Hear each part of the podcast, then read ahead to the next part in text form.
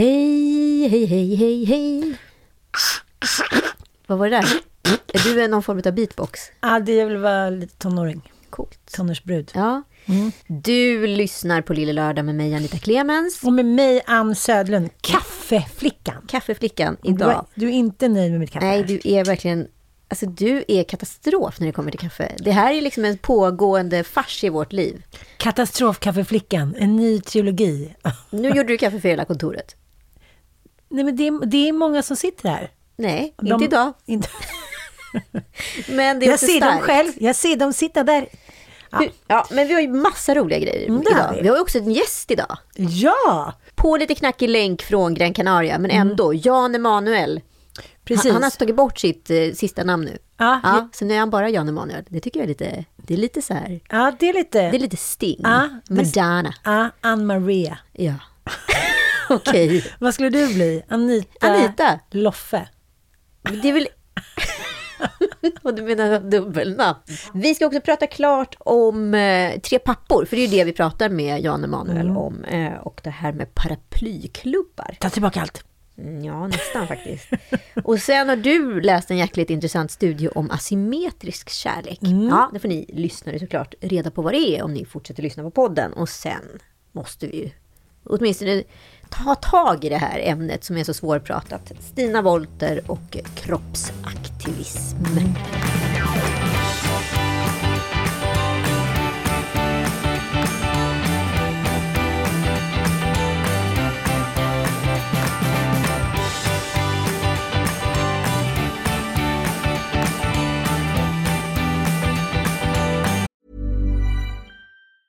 You should celebrate yourself every day, but some days you should celebrate with jewelry. Whether you want to commemorate an unforgettable moment or just bring some added sparkle to your collection, Blue Nile can offer you expert guidance and a wide assortment of jewelry of the highest quality at the best price. Go to BlueNile.com today and experience the ease and convenience of shopping Blue Nile, the original online jeweler since 1999. That's BlueNile.com. BlueNile.com. Life is full of what-ifs. Some awesome, like what if AI could fold your laundry? And some, well, less awesome, like what if you have unexpected medical costs?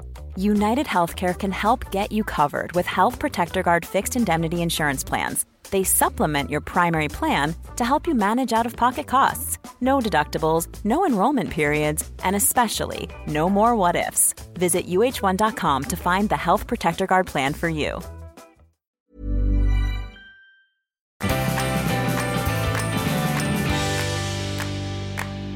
Ja, nej, men mycket vatten hinner rinna under bron på en vecka. Jag lutar mig mot min kompis Sascha Antic som är stylist när han en gång sa så här till mig: nej, men vet du en sak, Ann? Jag har ändrat mig där. Man kan ändra sig, jag står för det. Ja, det var någonting vi dryftade om. Och sen dess brukar jag dra till med det lite ibland, att allting handlar ju så mycket om stämningsläge för just den dagen. Vi är våra känslor, eller vad heter det? Ja, vi är ju våra känslor. Liksom, hur mycket vi än försöker att komma ifrån det så kommer vi aldrig göra det. Det är därför vi har en själ. Hade vi inte haft den så hade vi varit robots. Ja, men jag har kollat i alla fall klart på alla 4 avsnitt nu. När vi spelade in podden sist så hade jag kollat på 3. Och jag tycker fortfarande är en spännande utmaning varför jag blir så provocerad. Och varför de flesta verkar blivit provocerade utav Tre Pappor. Och en som blev jätteprovocerad är ju den kände debattören, socialdemokraten, entreprenören och den tidigare Robinson-vinnaren. Och Mullvaden-deltagaren.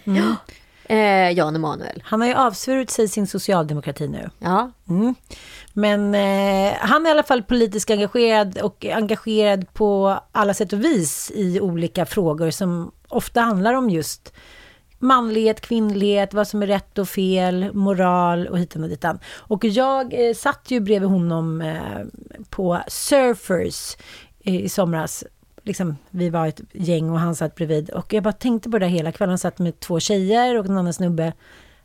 Jag menar inte att jag kanske hade fokus på honom hela kvällen. Det var inte... Det är ju i och för sig svårt att inte titta på honom. Ja, det är han är ju svårt. Så spännande. Men han är spännande för han är verkligen och vill ju vara. Han profilerar sig själv som den moderna vikingen. Ja. Alltså, som de bilder han har skickat. Det är mycket skägg. Det är mycket skägg och bitar. Alltså det är inte så ofta man liksom stöter på och Nej. Har en dialog med en man med den fysiken. Nej. Och de attributen. Som ändå har pannben. Det får man ju ändå säga. Det måste man säga. Ja. Och, en del av mig vill att han bara ska bära mig.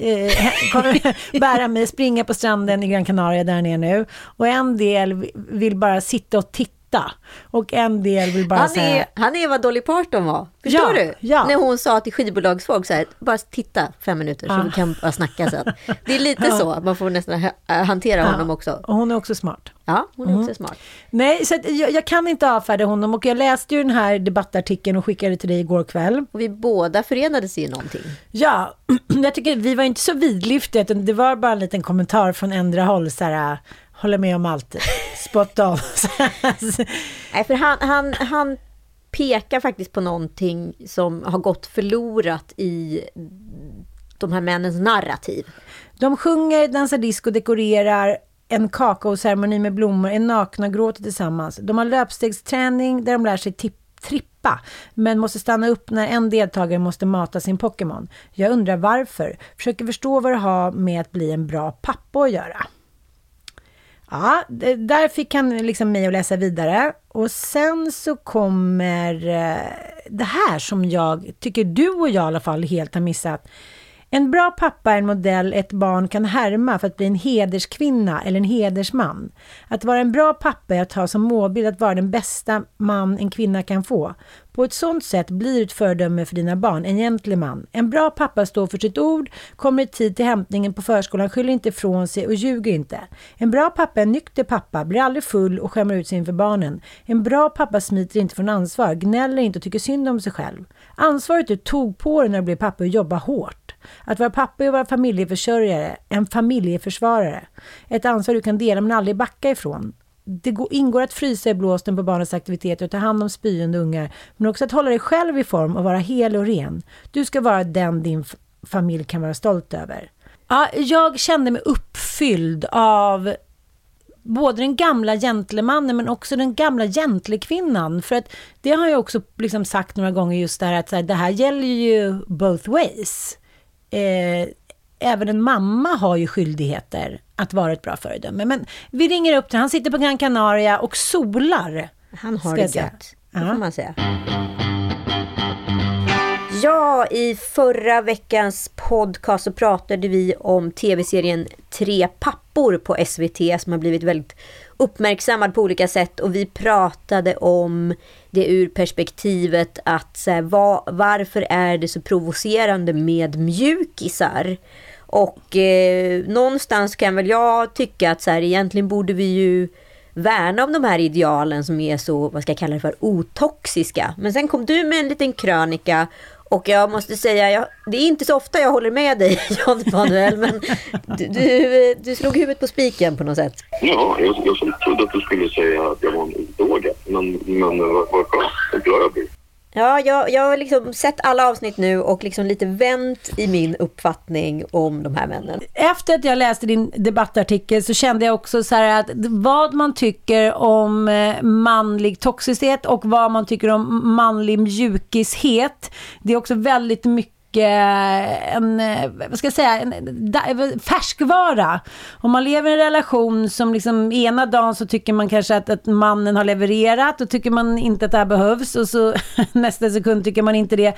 För att förra veckan under den här podden så hyllade jag ju det här programmet och tyckte liksom vadå, det här är väl lösningen på allt. Varför liksom sätter vi oss det här och tycker det. Och sen när jag kollat lite till och läst din debattkrönika så håller jag med dig till mångt och mycket. Du skriver ju det som fick mig att lägga ut den här artikeln. Det var ju att det egentligen är ju ingen problem att bryta ihop och gråta. Det kan man göra lite när som helst. Både som pappa och man. Problemet är ju för män idag att finnas där för sina barn när det verkligen gäller. Varför skriver du det? Lutar du dig mot någon forskning eller är det bara egen evidens? Så det finns ju forskning som pekar åt olika håll. Det lilla jag har tagit till mig, det är att det finns ju ingenting som pekar på att barn mår bra av att se sina föräldrar bryta ihop. Nej. Det är lite av en chimär. Det barnen mår bra av, det som gör ett barn tryggt, det är just trygghet. Stabilitet är i stort sett ett annat ord för trygghet. Ja. Men stabila föräldrar som står vid sina ord, även om de är stränga eller de säger en sak som barnen håller med om, men att de står fast vid det. Och också har värderingar. Värderingar är en otroligt viktig, eller kanske basen för oss som människor överhuvudtaget. Och att uppfostra barn utan värderingar, värderingslös uppfostran, det är direkt skadligt. Men de här lägren, för det första så är barnen inte med på lägren, för det andra tycker inte jag i och för sig att de vittnar om att de inte vill ha några värderingar. Det som jag tycker, du verkar tycka är problematiskt, är att de inte är tillräckligt manliga. Det jag vänder mig emot i hela analyskonceptet gällande den toxiska manligheten. Man har helt enkelt haft ett otur när man gör den analysen, med risk för att trampa folk på tårna. När man kommer till det toxiska hos en människa, det toxiska, det förgiftande, det är just när man har dåliga värderingar, man agerar ut efter dem, det ser man är en dålig man. Man kan till exempel vara ett äckel som slår en kvinna. Det är ett typiskt tecken på en toxisk individ, en dålig människa. Det man glömmer bort, alltså många av de människorna som då använder sin styrka till att bli fascister, förtryckare, alltså den manliga styrkan, det enda som håller de personerna borta ifrån att ta över är just männen. Det som gör oss till män, det vill säga att det som vi gör att vi står upp för, även fysiskt, alltså som också gör att vi också kan bli våldsamma, vi kvinnor också kan bli. Det är ju manligheten som ju också försvarar landet, som försvarar sin kvinna och som försvarar våra barn. Att göra det här bättre, det betyder inte att du ska göra männen till mindre män, utan det du ska göra, det är att få bort det dåliga hos de dåliga människorna. Det finns ingenting som är toxiskt i manligheten som sådan, utan det är helt andra saker man behöver anfalla. Hur har din egen pappa varit som en faders förebild för dig? Min pappa har alltid funnits där. Det har väl varit den stora saken, att oavsett vad för stollighet jag ställt till med, så har han funnits och hämtat och så vidare. Och det är väl den stora positiva delen som jag kan hänvisa till när jag kommer till min egen uppväxt. Du vänder dig lite mot det här paraplynamnet pappa, upplever jag. För att det här är väl kanske inte riktigt ett pappakamp då enligt dig, utan det här är någon form av mansretreat. Är det något fel att gråta naken i skogen tillsammans med andra män? Nej, alltså om du går igång på och tycker att det är intressant att åka ut i skogen och gråta och vara naken, så tycker jag absolut att du kan göra det. Men det har absolut ingenting med din papparoll att göra, än mindre med din mansroll att göra. Det är ju någonting som du... någon form av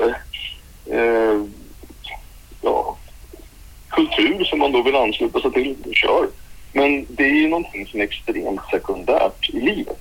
Utan först och främst, innan du ska ägna dig åt dina ganska fåniga idéer, så ska du ta hand om din familj. Se till att hyran är betald, att bilen är tankad och ren och ordning och reda. Sen kan du hålla på och åka på fotbollsmatcher eller åka ut i skogen och vara naken med andra karlar. Ja, det var det där jag gick igång på, Jan Emanuel.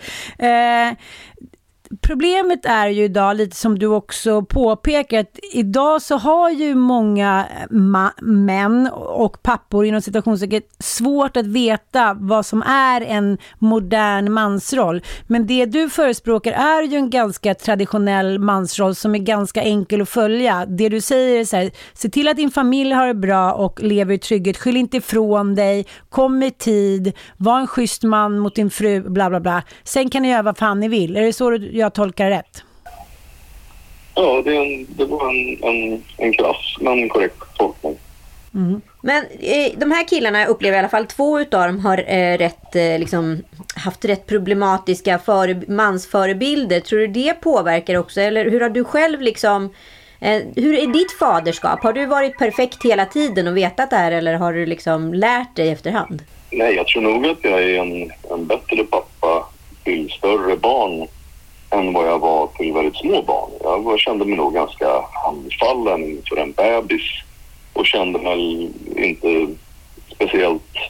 Jag visste helt enkelt inte hur jag skulle bete mig och vad jag skulle göra riktigt. Förutom att just, okej, nu behövs det bytas blöjor. Jag var den praktiska människan som bytte blöjorna, gjorde de sakerna. Vi gick och hämtade vagnen, klädde på. Men det var inte mycket mer jag kunde göra. Det var först när barnet blev en individ, så att säga. När man kunde ha en olika form av dialog med barnet. Så då hoppas jag på att jag hade blivit en... Vad hade du sett framför dig skulle läras ut på de här manslägren istället för kaka och ritualer? Det skulle nog vara just att bita i. Att inte gnälla, träna sig på att faktiskt vara en familjeförsörjare i realiteten. Alltså att jobba hårt, det är ingenting som man föds med. Det är ingen kunskap som bara finns där. Människan är lat och ganska dålig i grunden. Och det är någonting som du måste jobba med. Det är både värderingsbundet och kulturellt. Men det är definitivt någonting man kan träna och ändra. Så det är snarare det. Sluta vara en lat jävel och rycka upp det. Det är en enkel sak att säga, men jag tror att de flesta förstår vad jag menar. Så att istället för att åka ut på retreat, så att ta reda på vad vi verkligen behöver göra för att bli en bra pappa och en bra förebild. Och sen så... Jag håller nog med om det du säger, att idag ska allting gå ganska enkelt, tror jag. Särskilt för män. Att så här, innan levde vi i en patriarkal roll där männen var försörjda men inte behövde göra så mycket mer. Nu har det lagts till några punkter på deras lista, och det verkar vara många män som inte riktigt mäktar med. Just på grund av att man kanske är slö. Det är faktiskt också min uppfattning, om jag ska vara helt ärlig. Ja, och sen ska ni veta att det finns jättemycket superslöa tjejer också. Slöheten och dåligheten sitter inte i, det är inte en könsproblematik, utan den delar vi väldigt lika. Det finns lika mycket lata, usla frontskillnader som det finns karar. Men precis på samma sätt som män kan förändras kan också kvinnor förändras. Det som är viktigt med föräldraansvar är att vi delas. Sen så är det också upp till familjen att bestämma på vilket sätt som det här ska delas.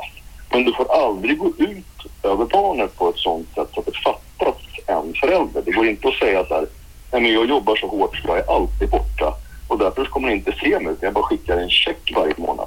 Inte pappaskap.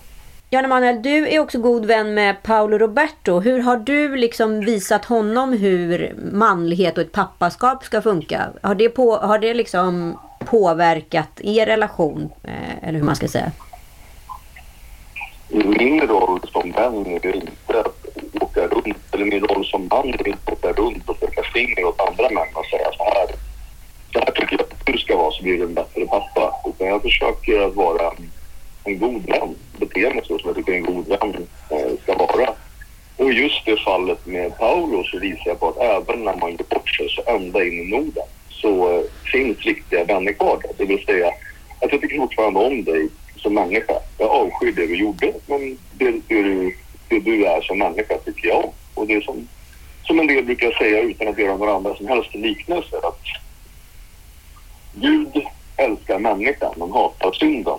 Och om du är troende och inte lever efter de grundläggande kristna värderingar, ja, då tror jag inte din kristendom är världsfull speciellt mycket. Vill du lägga till någonting till alla pappor och mammor där ute? Det där tycker jag också är en intressant... aspekt av det hela, att det är väldigt tabu att klanka ner på slöa mammor. Det ska man också veta, att den här debatten styrs ju ideologiskt ifrån ett feministiskt perspektiv och har gjort så under en ganska lång period. Uh-huh. Vi måste ju känna till att även de mest grundläggande begreppen som vi slänger oss, ta till exempel begreppet machoman.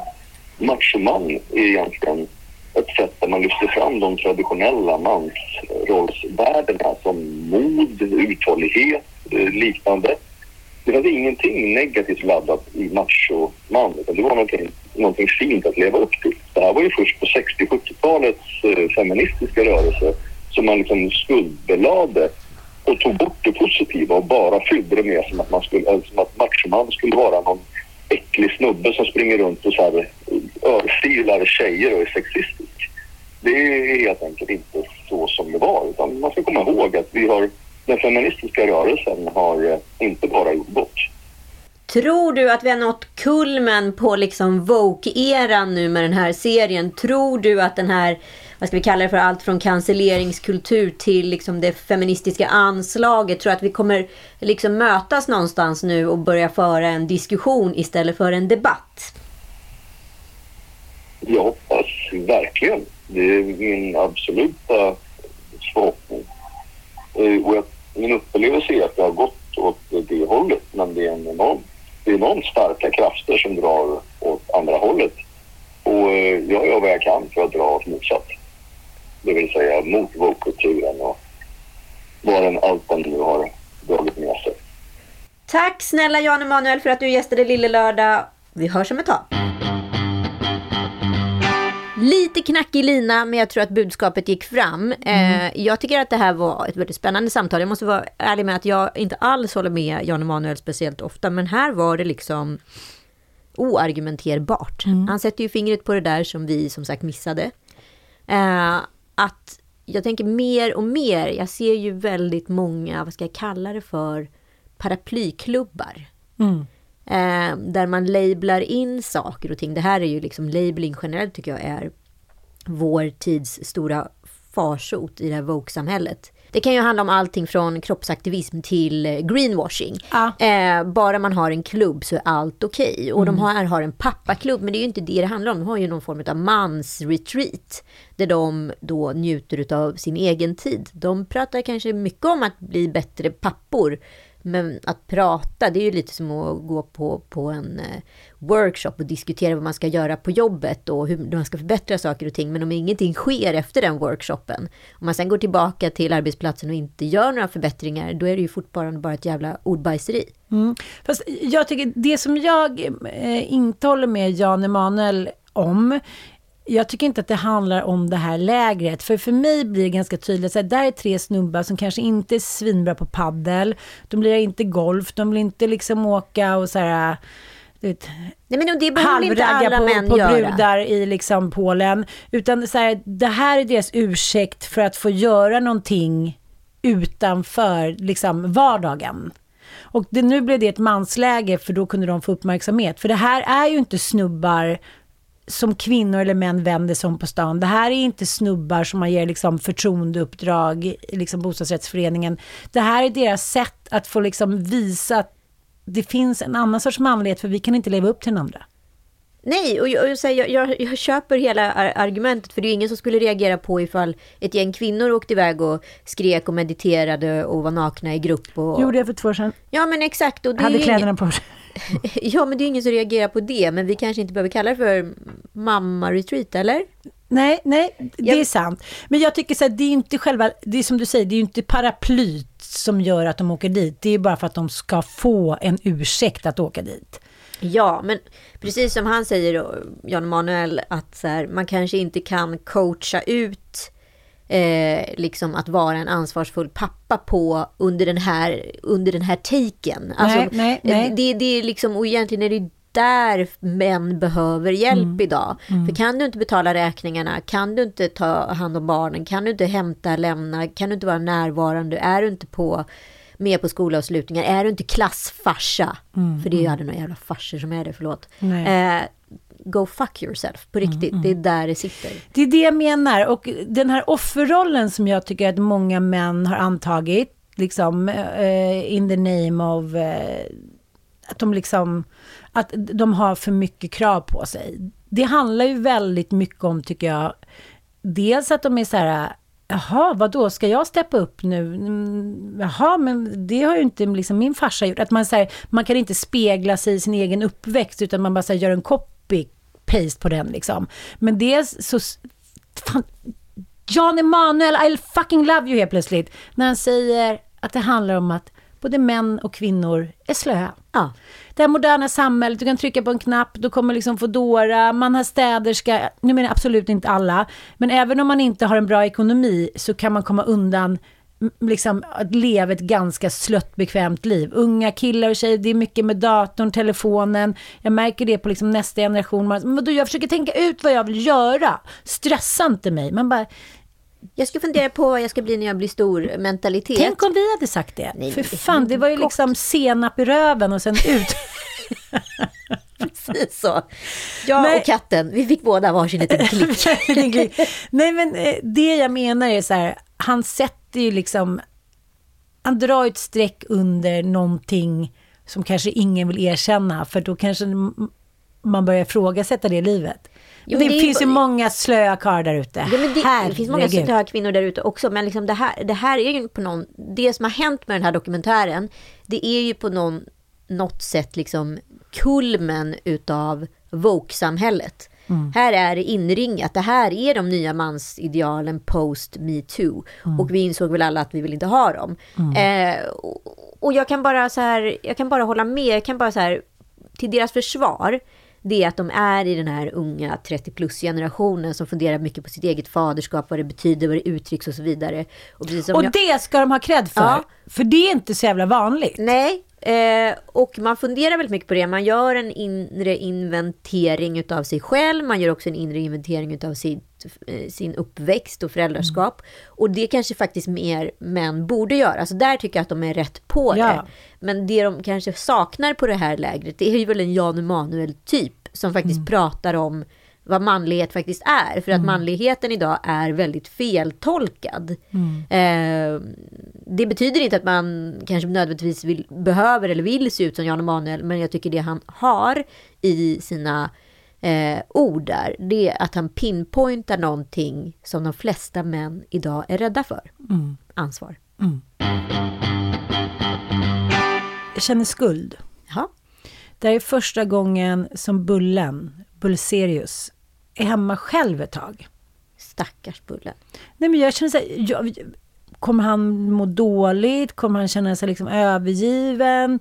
Mamma kan ta hand om Bullen. Jag kommer lite extra mat. Hitan och ditan. Gud, jag måste liksom läsa på mer. Jag känner att jag inte riktigt hinner connecta med Bullen. Han är väldigt livlig.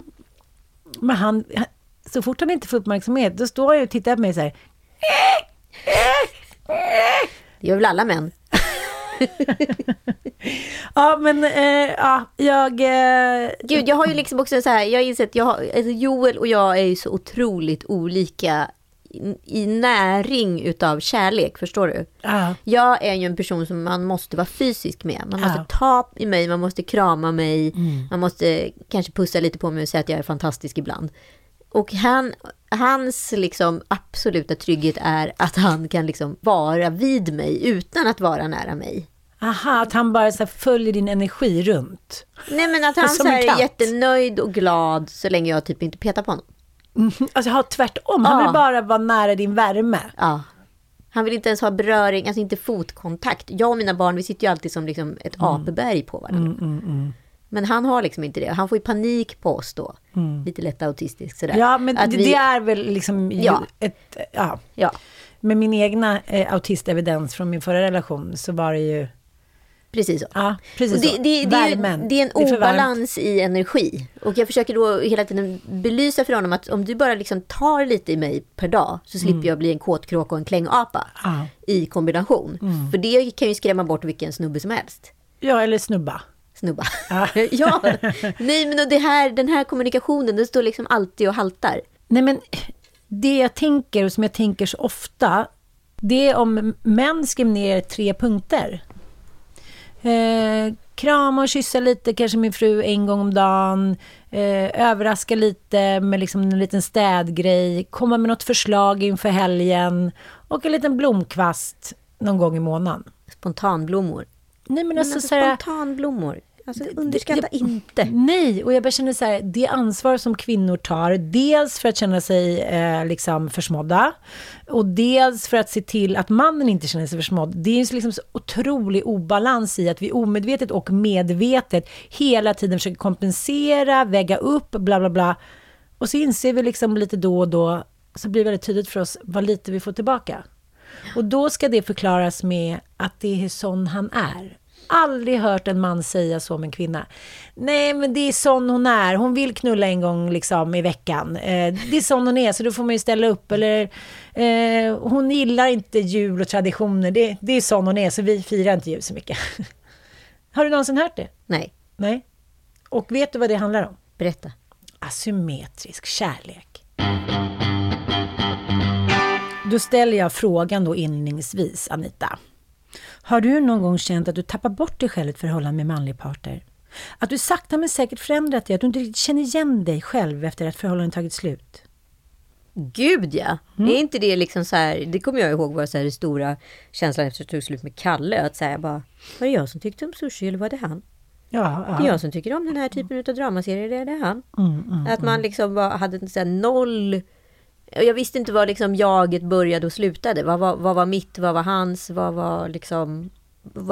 Jag vet också att han sa att jag hade ett jättedåligt morgonhumör. Och jag trodde på det i väldigt många år tills jag insåg att det var ju han som hade ett dåligt morgonhumör efter det tog slut. Fattar. Ja, för jag var så, jaha, jag har dåligt morgonhumör. Alltså det är ju så. Jo, men får man höra det tillräckligt många gånger så blir ju det en verifierad sanning. Ja, jag visst. Och det är ju ett klassiskt liksom mobbningsteknik. Så du klarar inte själv.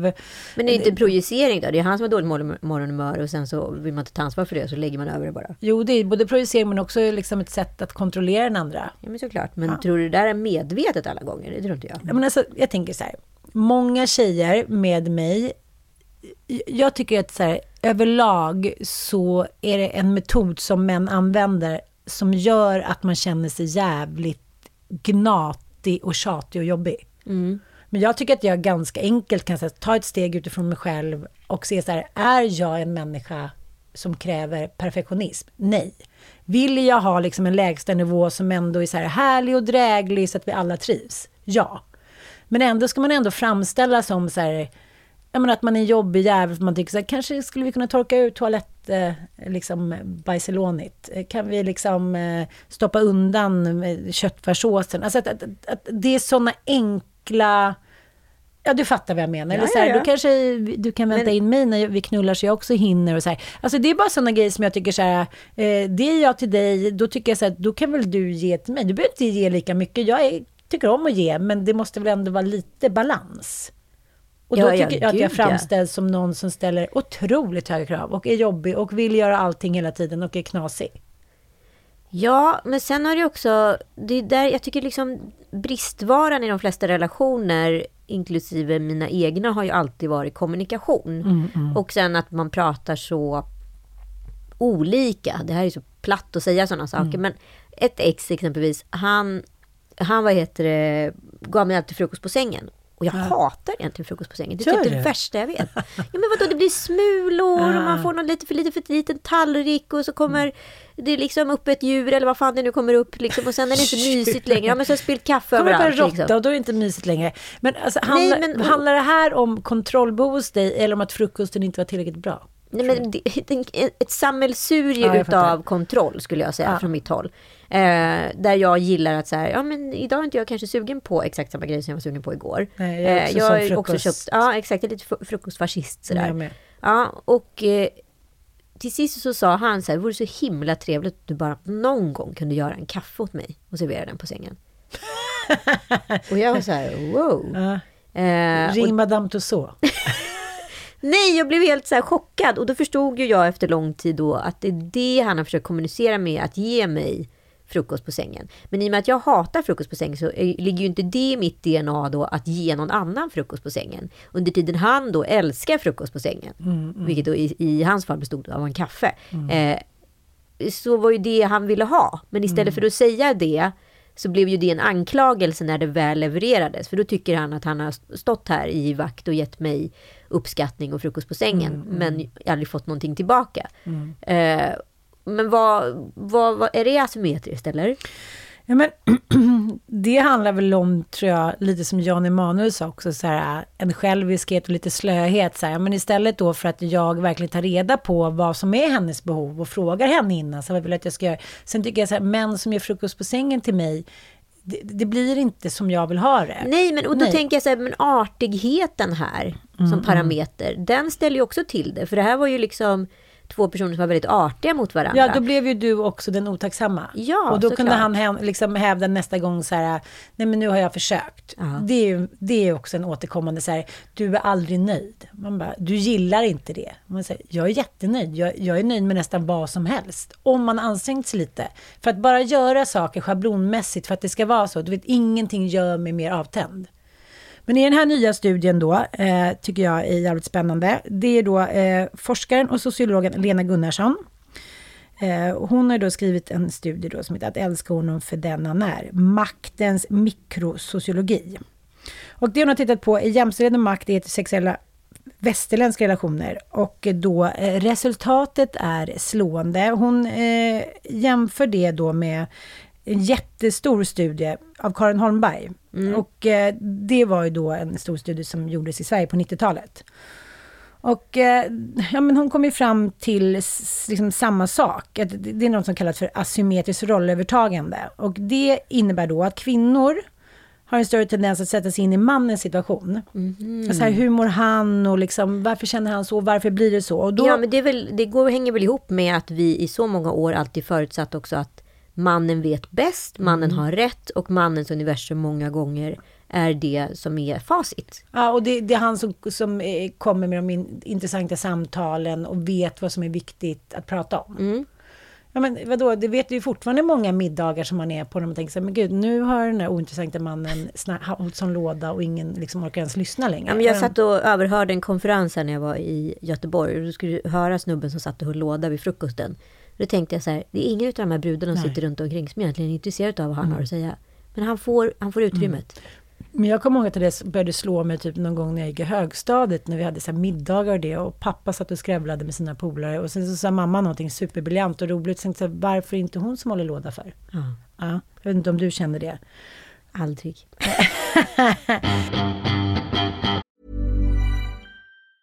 There's never been a faster or easier way to start your weight loss journey than with PlushCare.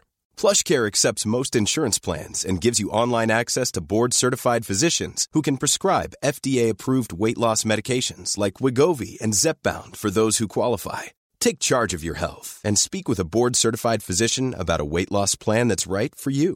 Get started today at PlushCare.com/weight-loss. That's PlushCare.com/weight-loss. PlushCare.com/weight-loss.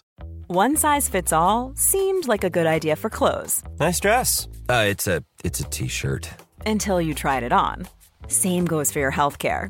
That's why United Healthcare offers a variety of flexible, budget-friendly coverage for medical, vision, dental, and more. So whether you're between jobs, coming off a parent's plan, or even missed open enrollment, you can find the plan that fits you best. Find out more about United Healthcare coverage at UH1.com. That's UH1.com. Jag brottas med mig själv varje dag för att göra min son mer självständig. Mm. För att dels upplever jag att han är väldigt mycket yngre i sättet än vad min dotter var när hon var 8 år. Mm. Alltså min dotter bad om att få gå till skolan själv och övertygade mig om på ett väldigt bra sätt att hon kunde klara det. Mm. Och jag tänkte så här, hon är alldeles för liten. Mm. Men hon gjorde det och visade att hon klarade det. Men vi gjorde ju det. Men det är klart vi gjorde väl allting för att vi var 5 år. Jag flyttade till en sjöbo typ. Så men mina föräldrar båda flyttade hemifrån när de var 14. Jag flyttade hemifrån när jag var 15. Alltså, så här, det är klart att man klarar det. Men man inte får den möjligheten. Sen ser ju samhället såklart annorlunda ut än jämfört med när vi växte upp. Men det jag vill säga är i alla fall att nu har min son visat liksom lite tecken på frigörelse. Att han vill börja klara saker. Jag har inte sett de tendenserna innan. Och nu tänker jag så här, och det första jag kände som instinktivt var jag så här, nej det går inte. Han får vänta ett år. Det klarar han inte. För mamma går in och peta. Och då måste jag ju jobba så jävla hårt med mig själv här. Mm. Eller hur? Peta den. Nej, jag måste ju så bara låta det ske. Med risk för att han ska bli hjärnstörd. Men du förstår vad jag menar. Mm. Alltså det är hemskt. Ja, jag vet. Det är också så här... Jag tror att vi projicerar så mycket på besvikelser också utan att vi vet det. Att så här, den här pojken ska vi både skydda och göra till liksom en mirakelman. Ja. Nej, jag vet. Men det hon skriver då, att vi tänker att vi måste förändra oss i mycket större utsträckning än vad våra män gör. Eftersom han är bara så. då får pappa då fixar jag det. Som min förra relation. Hur många liksom grejer gjorde jag för att han är så? Nej, men då får pappa sitta där medan vi åker skidor. Då får pappa. Så bara, okej, men då får, som att jag har bestämt mig för att så här, män kan inte ändra sig. Då får jag göra det. Mm. Fast det är ju bara skitsnack liksom. Och i den här 90-talsstudien av Karin Holmberg, det var ju så här, då hon pinpointade de paren som ansåg sig vara relativt jämställda. Och där insåg hon då att fler män visste att deras partner skulle uppskatta något, till exempel att prata mer, att liksom någon gång visa uppskattning i form av blommor eller komplimanger, men att de sällan gjorde det eftersom det inte var sån han är eller något han brukade göra. Och samtidigt så ansåg de då att deras kvinnliga partners krävde för mycket när de, man vill kanske prata om något som männen inte var intresserade av. Och då tog direkt kvinnorna på sig då den uppfattningen att de menade att de visste att de pratade för mycket om ointressanta saker. Mm-hmm. Ja, men gud, förstår du vad jag menar? Ja. Så dels handlar det om att liksom, männen kanske måste vara lite ursäktade där, för att de kanske säger någonting så här, ja men det där tycker inte jag är så spännande att prata om. Nej okej, då ska inte jag mer göra det mer. Istället för så här, men lyssna på det här nu. För om du sätter in det här så blir det jävligt intressant. Nej, men jag tror många män är också så här otroligt rädda för samtal. Mm. Alltså för att det handlar väldigt mycket många gånger om att föra monolog och få garven, och sen är det nästa monolog och så är det garven. Alltså det är inte så mycket samtal, och är det samtal så är det ryggkliande samtal. Jag kommer ihåg min värsta middag. Vi ska gå ett stort gäng på Rish, det är parmiddag. Och när vi kommer fram så inser vi att man har gjort 2 bord. Det fanns det ett frubord och så fanns det ett herrbord. Satt jag kaffedansen. Herrbord. Vadå, när var det här? Nej, men det här är nog 10 år sedan. Jo, men det är inte, men det är inte liksom... Du är ju inte 100 år gammal. Nej, men jag vet att jag var så här, vad menar du? Ska jag sitta vid tjejbordet? För vadå, att jag inte har intelligensen nog eller... intressant nog. Ja, du tror att det handlade om att så här, männen, alltså det fanns så olika intressen bland män och kvinnor så att man kunde icke förenas, för då skulle det bara bli en tråkig middag. Det här blev ju liksom som att de hade då gjort en parmiddag som var ett paraply, för att använda ett kärt gammalt uttryck i den här podden, för en härmiddag. Fan vad snyggt. Så att då kunde de ta det som en jobbmiddag men göra det som en härmiddag, och vi blev liksom förpassade till någon form av så här kökshörna liksom. Nej men gud, ni bara säger kafferepet på Rish, svindyrt. Nej men alltså jag var så provocerad, och det, så har det ju många gånger varit, för män vill inte diskutera saker. Nej, det blir för jobbigt. Det blir för jobbigt när spriten kommer in. Då blir det för olikt, det blir otrevligt, det är lite obehagligt. Då vill det vara drag under galoscherna bara. Nej men jag tänker så här, det som det pratas mycket om, som redan på förskolan så ska man sätta en lugn tjej för att medla då mellan killarna så att det inte blir så mycket jobb på förskolan, och det fortsätter upp i skolan. Ja. Alltså man offrar små flickor redan hela för tiden. Fan 2-3 år för att de där slippa liksom ta tag i de där lite crazy snubbarna. Ja, så då tror ju inte männen, de blir invaggade i en ständig bekräftelse.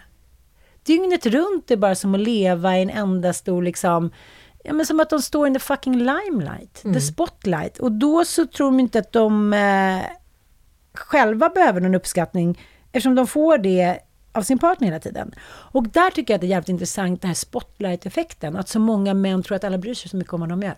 Ja, gud, ja. Om de gör något misstag, om det är något liksom... Fast det där märker jag med liksom Joel som är generationen yngre. Ja. Liksom att han är hela tiden så här, mycket så här... ångestrelaterat till att så här, all eyes on me. Men det är ingen som orkar bry sig, fattar du inte det? Nej. Det är ingen som orkar bry sig. Nej, och det är, så här, det är ju ett sätt att bearbeta stress, att så här, okej.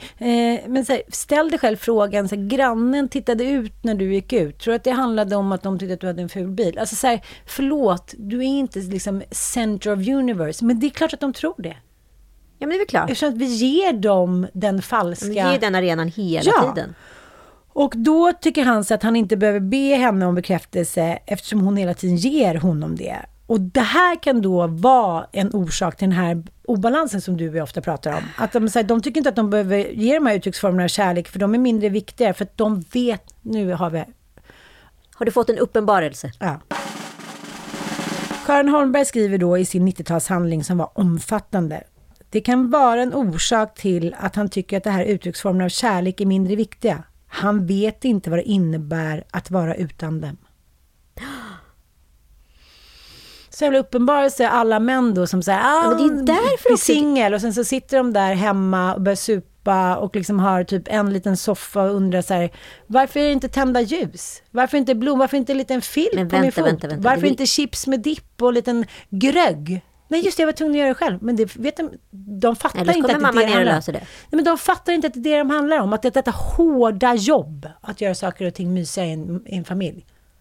Nej men och inga män som är i relation lämnar väl utan att det finns redan en annan kvinna som står och väntar där. Nej, alltså någon sorts av kvinna, psykiatriker, någon man kanske kan ha lite på jobbet eller någon som man redan fysiskt har liksom inlett en relation med. Ja, men det finns en annan kvinna som alltid är orsaken till varför en man lämnar, om en man lämnar för en kvinna lämnar. Ja, det här är förklaringen till det. De är beroende. De kan inte vara utan det för att de vet inte vad det innebär. Nej. För då blir allting kallt, mörkt, grått och de kan inte identifiera varför. Mm. Då så här, är asymmetriskt rollövertagande ett problem då, Anita? Ja, jag antar det. Ja. När du lägger upp den på volley sådär. Ja, enligt Lena Gunnarsson då som har gjort den nya forskningsstudien så påverkar det här väldigt mycket känslan av att vara älskad precis som man är. Okej. Det här är någonting som min terapeut säger nu. Du måste inte in och peta. Nej. Och enligt Lena Gunnarsson så handlar det om, för att jag ska då bli älskad för den jag är, så måste jag in och justera hela tiden. Men det är ditt kontrollbehov. Ja, förändra lite, fixa så att den är glad, peta, förändra, så här, ändra saker som ingen har bett mig om att ändra. Alltså nu pratar jag om mig själv, men det här också är, vi hela tiden omedvetet gör de här justeringarna för att hålla ihop relationerna för att den ska vara stabil.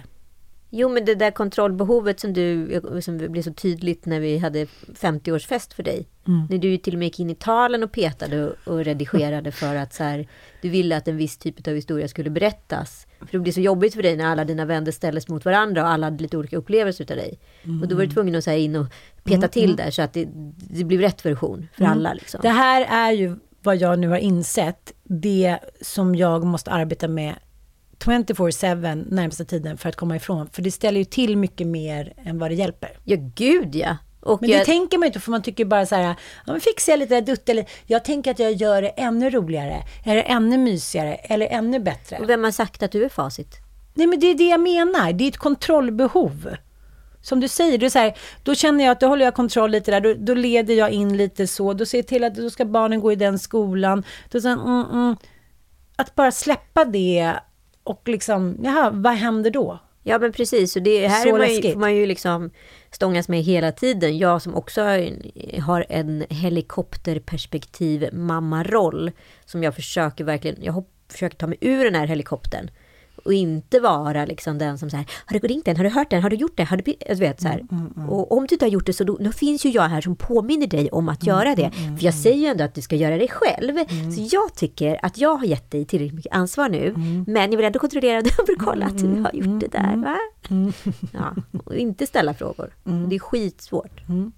Men då, hennes tips till oss kvinnor är att då istället för att hela tiden ge de där gesterna till mannen, det är obalans tycker jag i de flesta relationer. Där smset, den där, ge det till dina väninner. Ge det till någon annan. Ge det till någon, liksom, det här är min tolkning vidare från väninnorna, tyckte jag kändes ganska snäpp, för det gör jag hela tiden. Men kanske liksom läs en liten studie. Hjälp till med om du har det här behovet av att hela tiden peta och så här, ge kärlek. Testa så här. Jag ska testa nu ska inte jag ge kärlek. Alltså jag ska inte ge den överdrivna petkärleken på en vecka. Till nästa vecka ska jag försöka. Okej, det här blir spännande.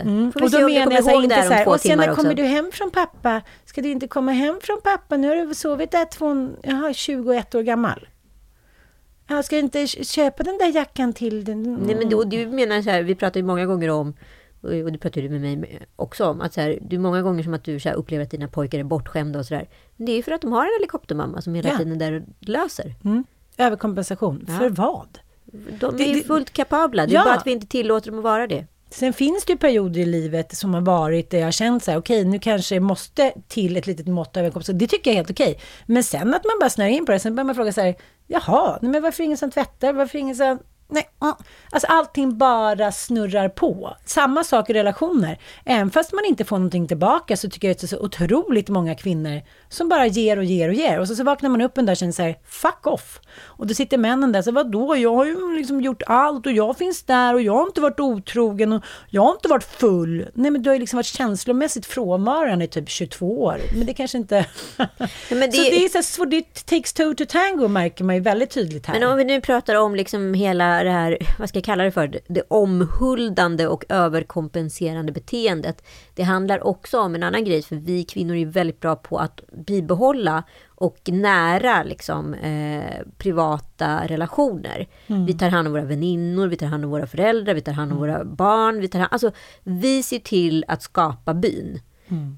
Hur många män är det inte som sitter på ålderns höst och knappt har en killkompis för att de har så här, ja, men det var ingen som tog ansvar för relationen eller kontakten. Ingen frågade mig. För det var ju alltid fruarna som såg till att vi åt middag eller åkte på resor eller tog beslut. Och det var de som var liksom, de som var ciceronerna på något sätt. Ja, Jan Emanuel.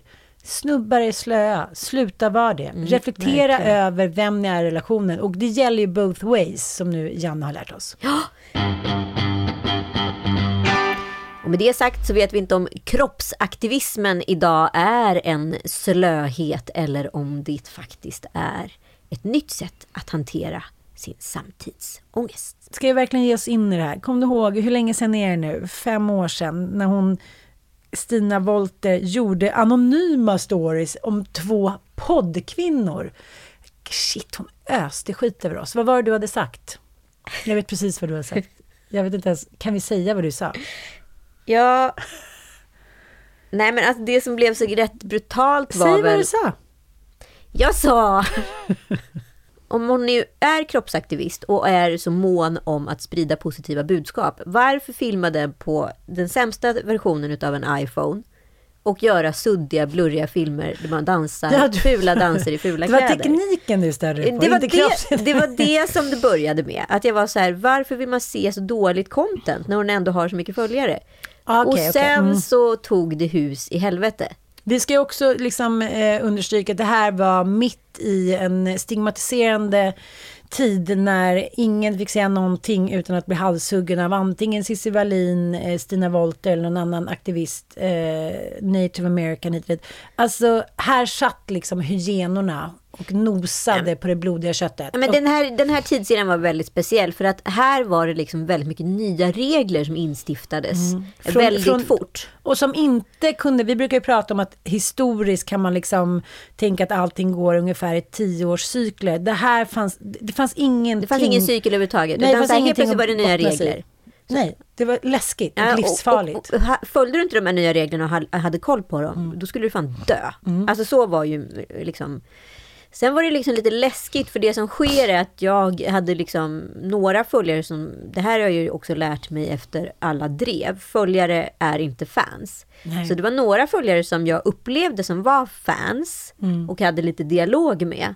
De skickade vidare mina DM sen till Stina Wolter, vilket blev liksom, som hon sen publicerade i sina kanaler och sen tog det ju hus kvissling alltså. I helvete.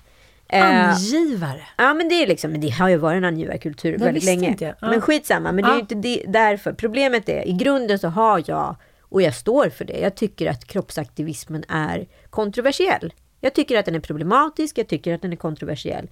Det är väldigt många fler som lider av fetma idag än som faktiskt lider av ätstörning, anorexi åt andra hållet. Och anorexi är ju många gånger en psykisk ohälsa som just handlar om kontroll. Det handlar inte så mycket om kost. Sen kan du få liksom, vad ska jag säga, du kan få problematiska bekymmer med relationen till dig själv genom exponering utav en himla massa bilder och grejer, men det är helt olika saker och jag tror att de här äpplena och pärorna rörts ihop väldigt många gånger. Nu har ju Stina Wolter tillsammans med Erik Hemmingsson, som då fick sitta och gästa oss i våran podd där vi var tvungna att pudla, släppt en bok som heter Kriget mot kroppen. Och den här boken har ju... Det var vi som presenterade dem för andra alltså. Ja, typ. Jag vill ha procent, jag behöver pengar. Och den här boken är ju väldigt kontroversiell. Det är en grupp av 12 stycken läkare, fysioterapeuter, epidemiologer, chefsläkare, forskare, docenter och så vidare som har skrivit då en text om alla felaktigheter i den här boken Kriget mot kroppen som Stina Wolter och Erik Hemmingsson har släppt på Bonnier Fakta. Mm. I Kriget mot kroppen finns vittnesmål från personer som blivit kränkta i sjukvården och fått direkt olämpliga stötande råd kring viktnedgång. Det är ett problem som är viktigt att uppmärksamma. Det som är sanning och bra i den här boken tycker jag, som heter Kriget mot kroppen, det är att väldigt många kvinnor och män har ju under årens lopp hört av sig till Stina och berättat att de har liksom fått helt, stötande råd och liksom direkt olämpliga råd av människor inom vården för hur de ska kunna gå ner i vikt och bli mer hälsosamma och så här. Och det här är ju ett problem eftersom det finns inte så mycket utbildning kring det här. Innan har liksom människor varit då smala eller liksom obesitas då, som man säger nu för att det inte ska vara kränkande. Det har liksom inte varit kanske så mycket, det har inte problematiserats så mycket, det har inte funnits sån direkt utbildning för sjukvården kring det här. Nej, och då blir det ju knasigt. Ja, men och sen har det ju också varit liksom ett problem för att vi har ju inte kunnat prata om det här på ett relevant sätt utan att det har liksom, någon har blivit halshuggen på kuppen. Mm. Jag var på diabetesgalan för ett par år sedan och då var det en amerikansk forskare som var där och hon sa ju precis det här. Och du vet, det suset som gick genom publiken, för det var ingen svensk läkare som vågade ens uttrycka det här. Men vi ska, det är för att vi i Sverige heller inte vill acceptera eller liksom våga låtsas om hur vårt samhälle har förändrats. När vi var små så var det inte särskilt många som hade obesitas. Det kanske var någon i varje skola. Ja, max. Ja, idag så har utvecklingen skett i och med stillasittande, i och med liksom skräpmat, socker, psykisk ohälsa, jada. Vi kan liksom inte blunda för det. Och det som de då, alla de här läkarna och experterna, de säger så här att liksom, man kan inte uttala sig på det här sättet. De säger då att ingen kommer lyckas gå ned i vikt. 90-99% kommer att öka i vikt. Och då säger de så här, båda de här författarna saknar medicinsk kompetens. Liksom. Ja. Det är ingen som har låtit någonting faktagranskas utan det har bara liksom, de har skrivit lite vad de tycker och anser och känner för. Ja, och sen har detta då månglats ut och liksom hyllats okritiskt. Och det är livsfarligt. Jag säger bara så här, det bästa förslaget som jag återkommer till, ska klart inte jämföra äpplen och päron, men det är ju lobotomin. Mm. Ja. Nobelpriset fick denna läkare för detta. Det var en kanongrej. Så att vi ska alltid granska saker kritiskt, även om vi inte orkar och vi är en slö generation. Ja, och forskarna säger då så här. Så vad säger vetenskapen? Barn med sjukdomen obesitas i Sverige har 3 gånger så hög dödlighet än barn i allmänhet redan före 30 års ålder. En mängd sjukdomar senare i livet associerade till obesitas, inte bara typ 2-diabetes och hjärt- och kärlsjukdomar. Obesitas redan före 10 års ålder ökar riskerna för sjukdomar som MS, typ diabetes 1, reumatism, olika cancersjukdomar, vilket finns redovisat i en översiktsartikel utav Journal International Medicine tidigare i år. Tidig viktnedgång minskar riskerna.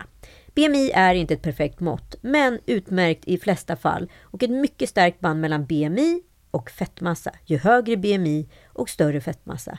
Hälsosamma vanor är bra, men när man jämför grupper där alla har sunda vanor så har grupper med obesitas kraftigt förhöjd risk för sjuklighet och för tidig död jämförs med det som har normalvikt, vilket visas i artikeln publicerad av BMC Medicine i år. Ja, nu vill vi bara säga sammanfattningsvis vad de här läkarna säger och sen måste vi gå lite igen på Stinas svar på det här också. Just det. Sammanfattningsvis finns det 2 sidor av myntet som måste hanteras. Mobbing, kroppsfixering och dåligt bemötande både i vården och samhället generellt behöver påtalas så att vi alla kan hjälpas åt att minska dessa problem.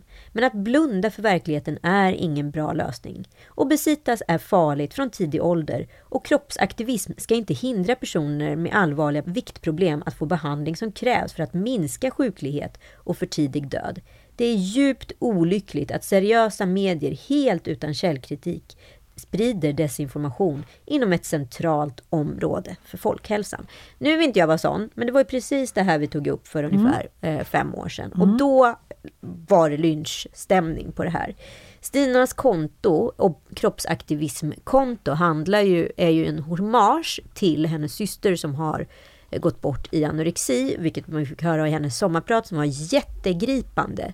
Men när återigen äpplen och päron blandas så blir det lite problematiskt. Det är svårt när kvinnor ska prata om kvinnoämnen som barnuppfostran, kropp, utseende och liknande Men det som är sanningen är ju att Stina Wolter är ingen expert inom ämnet. Hon är känslomässigt engagerad och har erfarenhet på grund av att hon har en fantastisk dialog med väldigt, väldigt många människor där ute.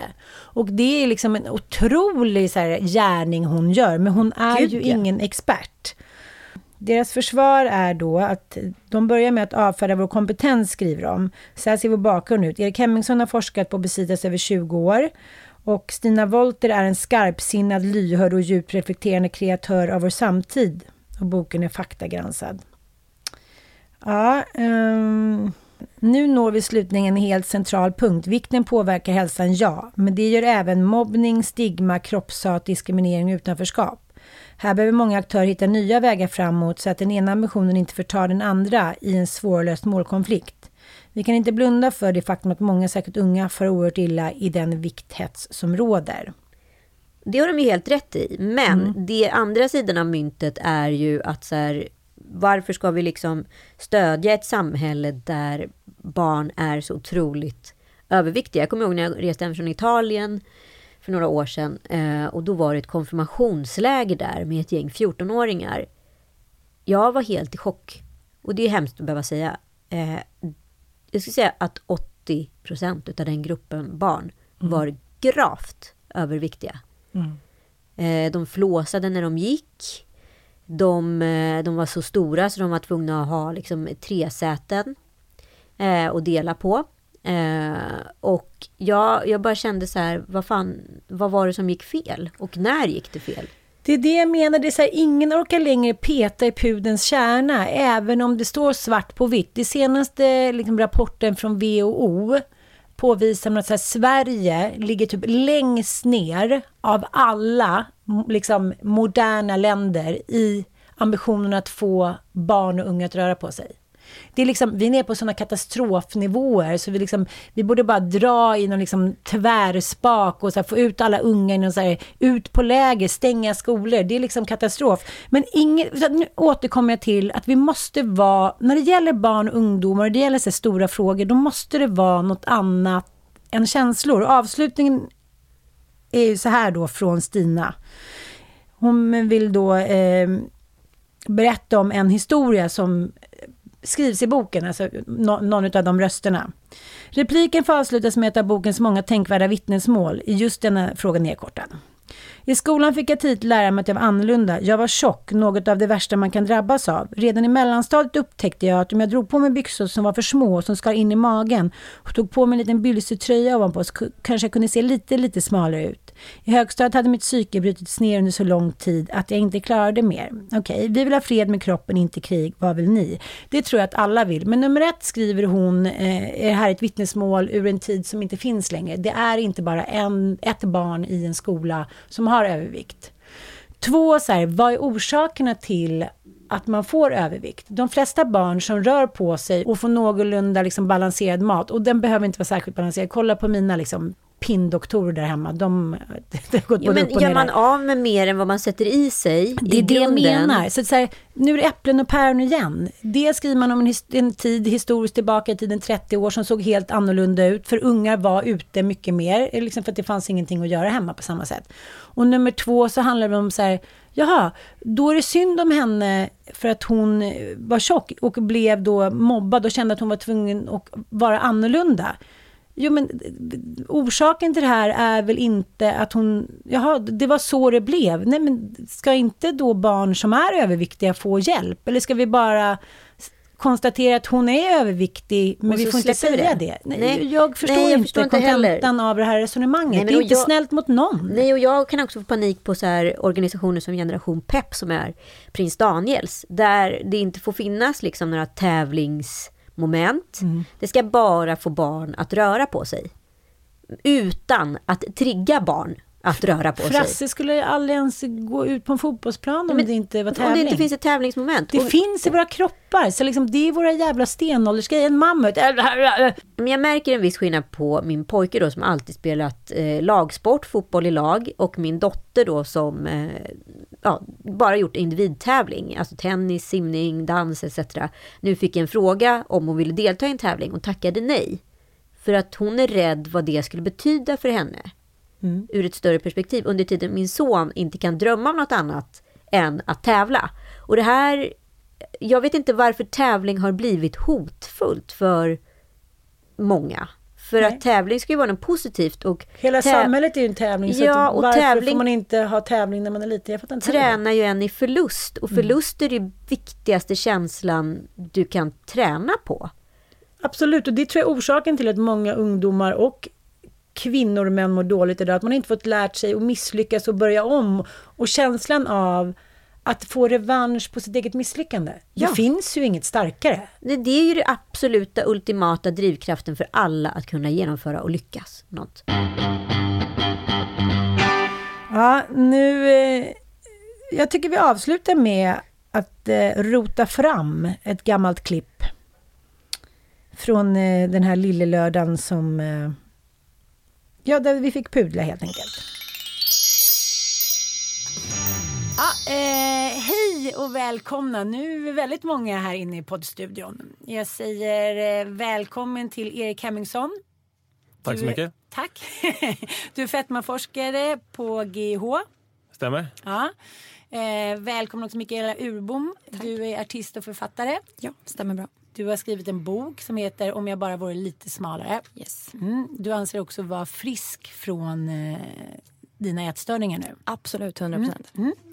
Och så har vi Chloé Lillow. Yes. Ah, hej. Du är PR- och mediestrateg och kroppsaktivist. Yes. Är det rätt? Och så har vi Sara Olsson. Du är lärare och kroppspositiv förespråkare. Kan vi säga så? Ja, det kan vi väl säga. Ja, vi sitter här allihopa för att i de två senaste poddarna så har vi tagit upp frågor som har varit väldigt, väldigt känsliga, har vi märkt. Vi har fått väldigt mycket kritik och kanske inte riktigt förstått varför. Vi har insett att vi har varit naiva och att vi har brustit i kunskap. Men samtidigt så känner jag att det är som att jag har blivit fråntagen min egen högst personliga känsla över min kropp. För att andra som kanske är överviktiga har blivit så otroligt aggressiva. Be om ursäkt. Jag förstörde väl aldrig mer gå till gymmet. Alltså, det har varit verkligen, verkligen hetskt. Och jag mår skitdåligt över det här. Men jag vill inte bli skrämd till tystnad. Sen kan man ju liksom uttala sig klantigt och det. Men det som händer här att det känns som att hela den här frågan är så infekterad. Jag börjar med att fråga dig, Sara. Du har varit väldigt schysst, tycker jag. Vi har pratat några gånger och jag har sagt att jag tycker man blir så hårt dömd när man är tjej. Och du sa att men du har gett mig bra förklaringar. Skulle du vilja berätta lite om hur du uppfattar hela den här debatten? Nej, alltså jag tror att detta har blivit en sån känslig fråga därför att kroppspositivitet handlar jättemycket om känslor. Det handlar ju om individer som utgår ifrån sitt liv och vad de har blivit utsatta för. Olika fördomar, olika bemötande. Man har liksom begränsat handlingsutrymme som tjock. Man kan inte... Man har inte lika liksom rättigheter att röra sig ute i det offentliga. Och det handlar liksom om vad man upplever. Och sen också bemötande från till exempel vården som vi vet bemöter tjocka på ett annat sätt än hur man bemöter smala. Så därför tänker jag att det liksom blir... När man då kritiserar kroppspositivitetsrörelsen som ändå... Det kan man ju absolut göra. Men jag tänker att man, då får man liksom förstå också att då kritiserar man ju folks känslor. Och när man kritiserar folks känslor, då blir det ju så här att folk har väldigt illa vid sig. Och därför tänker jag att det liksom har blivit så här. Erik Hemmingsson, du är fetmaforskare och anledningen till att jag och vi bad dig komma hit är att just att du har skrivit om just det här. Att just stigmatisering och hat och liksom att skälla på någon och ha förutfattade meningar, det leder ingenstans. Det blir bara tvärtom effekt. Kan inte du berätta lite om din tes?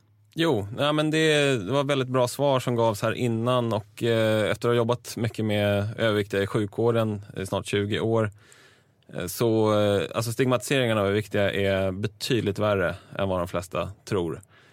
Sjukvård, skola, fritids, alltså vi döms extremt hårt idag för hur vi ser ut.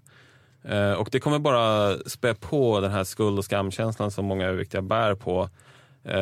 Låg självkänsla och så vidare kommer leda in i en hel del andra galna beteenden.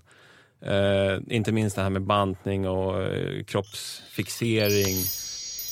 Ja, precis. Det handlar ju väldigt mycket om känslor och att ingen ska liksom stigmatiseras på skolgården. Och jag håller med till 100%. Men det är någonting som gör att jag får en Kafka-liknande känsla. Det är också så här, även om det statistiskt sett är fler barn i lägre social status som har obesitas, så finns det ju ändå någonstans, måste du väl ändå säga, ett ansvar hos föräldrarna. Det är ju inte så att plusmenyerna på hamburgerrestauranger bjuder på mera protein, de bjuder på mera pommes frites eller läsk. Ja, det är det jag menar, och så här, jag fattar att det är en enkel väg ut. Jag menar, om jag ska gå och handla mat på ICA i Alvik till mina 5 barn plus flickvän plus några 2 små polare, så är ju halva priset för mig att åka till Donken. Såklart. Och köpa. Det är klart att det är lockande, särskilt i perioden när man har mycket och sådär. Men samtidigt så har jag ett ansvar att sätta mina barn på aktivitet. I Sverige är fantastiskt. Det finns KFUM, det finns fotboll. Alltså det är inte så att det inte går att få barn att röra på sig. Men det finns, jag tror det är samma sak, det finns en slöhet och en trötthet. Och att man själv vill äta den här maten. Att man själv kanske tycker att man själv är slö. Ja, att man inte orkar laga mat. Ja, och att också speglar det. Ta till exempel USA, där så många är överviktiga att det kommer gå om då. Det kommer snart vara den främsta dödsorsaken i USA. Före rökning, alkohol, hjärtproblem, bla bla bla. Och det handlar ju såklart också om att man speglar sig i en miljö. Om alla andra är jättesmala i en miljö, då tycker man ju också, om alla har jättestora öron i en miljö, alltså allting speglas ju mot hur alla andra ser ut. Ja, och jag skrev ju en bok om 5-2-dieten för ungefär 8 år sedan, och då träffade jag en massa olika forskare just om obesitas etc. Och då pratade de om obesitas, eller framförallt diabetes typ 2, men viktrelaterad arvs... diabetes skulle man kunna säga. Och där var det 30 miljoner som hade den här sjukdomen i hela världen 1988. Och 20 år senare så var det 300 miljoner. Och om man kollar bara på siffrorna och statistiken, så motsvarar det exakt samma sak som pesten i spridning. Så för att benämna saker vid sitt rätta namn, så är det här en modern pest. Men det får vi inte säga. Mm. Aldrig hört någonting vare sig av Stina Wolter eller av Erik att just så här, försöka sätta någon form av ansvarsroll på de vuxna. Den ska tydligen vara borta, utan barnen ska då stå där själva på skolgården, som de säger, och bli mobbade och retade och känna varje dag, jag får inte på mig de här brallorna. Men den felande länken är ju inte barnen, det är de ansvarstagande vuxna som har failat på vägen. Och tillbaka till att skolhälsan måste ta sitt ansvar och främja mera rörelse i utbildningen. Ja, det är inte lätt det här med känslor, och det är inte lätt det här med att vara förälder, att ansvar, att orka vara en bra förebild. Ingen kan kräva av någon att man ska vara det jämt. Kriser sker, oförutsägbara händelser i ens liv, man blir av med jobbet, man blir sjuk, ens partner lämnar en, man har inga pengar, bla. Allt det här måste ju såklart bakas in i den här bilden av vem man ska vara, men samtidigt så kan man ju inte undfly rollen som att ta hand om sina barn på rätt sätt. Nej, men och tillbaka till det vi pratade om i början av podden med den här paraplyklubben. Det är som att vi inte längre pallar personligt ansvar. Att den här ansvarsbristen gör att vi måste vara med i en klubb eller förening för att vara berättigade till någonting. Så det är bättre att skriva att man är en kroppsaktivist istället för att faktiskt kanske ta tag i ett hälsoproblem. Alltså försöka se saker på ett individplan istället för att se det som en grupp. Ja, och det som vi också vill understryka är att vi tycker att det är fantastiskt med kroppsaktivism. Och människor det tycker inte jag, det kan jag stå för. Ja, okay, det tycker hon inte. Jag menar så här, alla får göra som de vill. Det är väl så, men man kan inte heller skylla då på att man inte har någonting med saken att göra. Nej, men så här, det är jättebra ur ett mobbningsperspektiv att man så här tar en strid som många kanske har mått jävligt dåligt av. Men med det sagt så handlar det också om så här att istället för att bara... Jag pratade med någon influencer här för ett tag sedan som hade fått rekommendationer då via varumärken att gå upp 10 kilo till för då skulle de få mer pengar för att kunna göra kroppsaktivisminlägg. Hon var inte tillräckligt stor. Mm. Så att så här, jag menar det finns ekonomi i allting. Så jag tänker att så här, man ska inte liksom alltid tro på det man ser. Och jag tycker det här är en sån jag tycker egentligen inte att det är en sån svår fråga. För hälsa är en grej, aktivism är en annan sak. Och det är två olika faktorer de här två tävlar mot. Vi pratar om fakta och känslor. Och har man lite innanför pannbenet och vill satsa på att vara frisk och ha ett långt liv. För om inte annat, om man inte nu är sugen på det för sin egen skull, kanske för sina barn. Mm. Där har Jan Emanuel rätt igen. Jag tänker att det kanske är han som ska ta över hela världen. Du vet ju att Alexander Bard trodde att Jan Emanuel kommer vara statsminister om 10 år. Tack för att ni har lyssnat. Tack.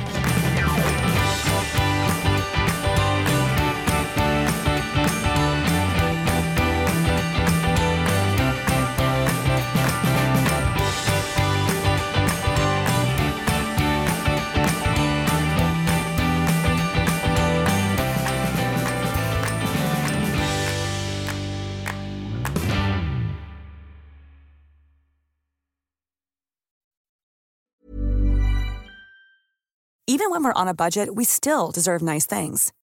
Quince is a place to scoop up stunning high-end goods for 50 to 80% less than similar brands. They have buttery soft cashmere sweaters starting at $50, luxurious Italian leather bags, and so much more. Plus, Quince only works with factories that use safe, ethical, and responsible manufacturing. Get the high-end goods you'll love without the high price tag with Quince. Go to quince.com/style for free shipping and 365-day returns. Hi, I'm Daniel, founder of Pretty Litter. Cats and cat owners deserve better than any old-fashioned litter. That's why I teamed up with scientists and veterinarians to create Pretty Litter. Its innovative crystal formula has superior odor control and weighs up to 80% less than clay litter. Pretty Litter even monitors health by changing colors to help detect early signs of potential illness. It's the world's smartest kitty litter. Go to prettylitter.com and use code ACAST for 20% off your first order and a free cat toy. Terms and conditions apply. See site for details.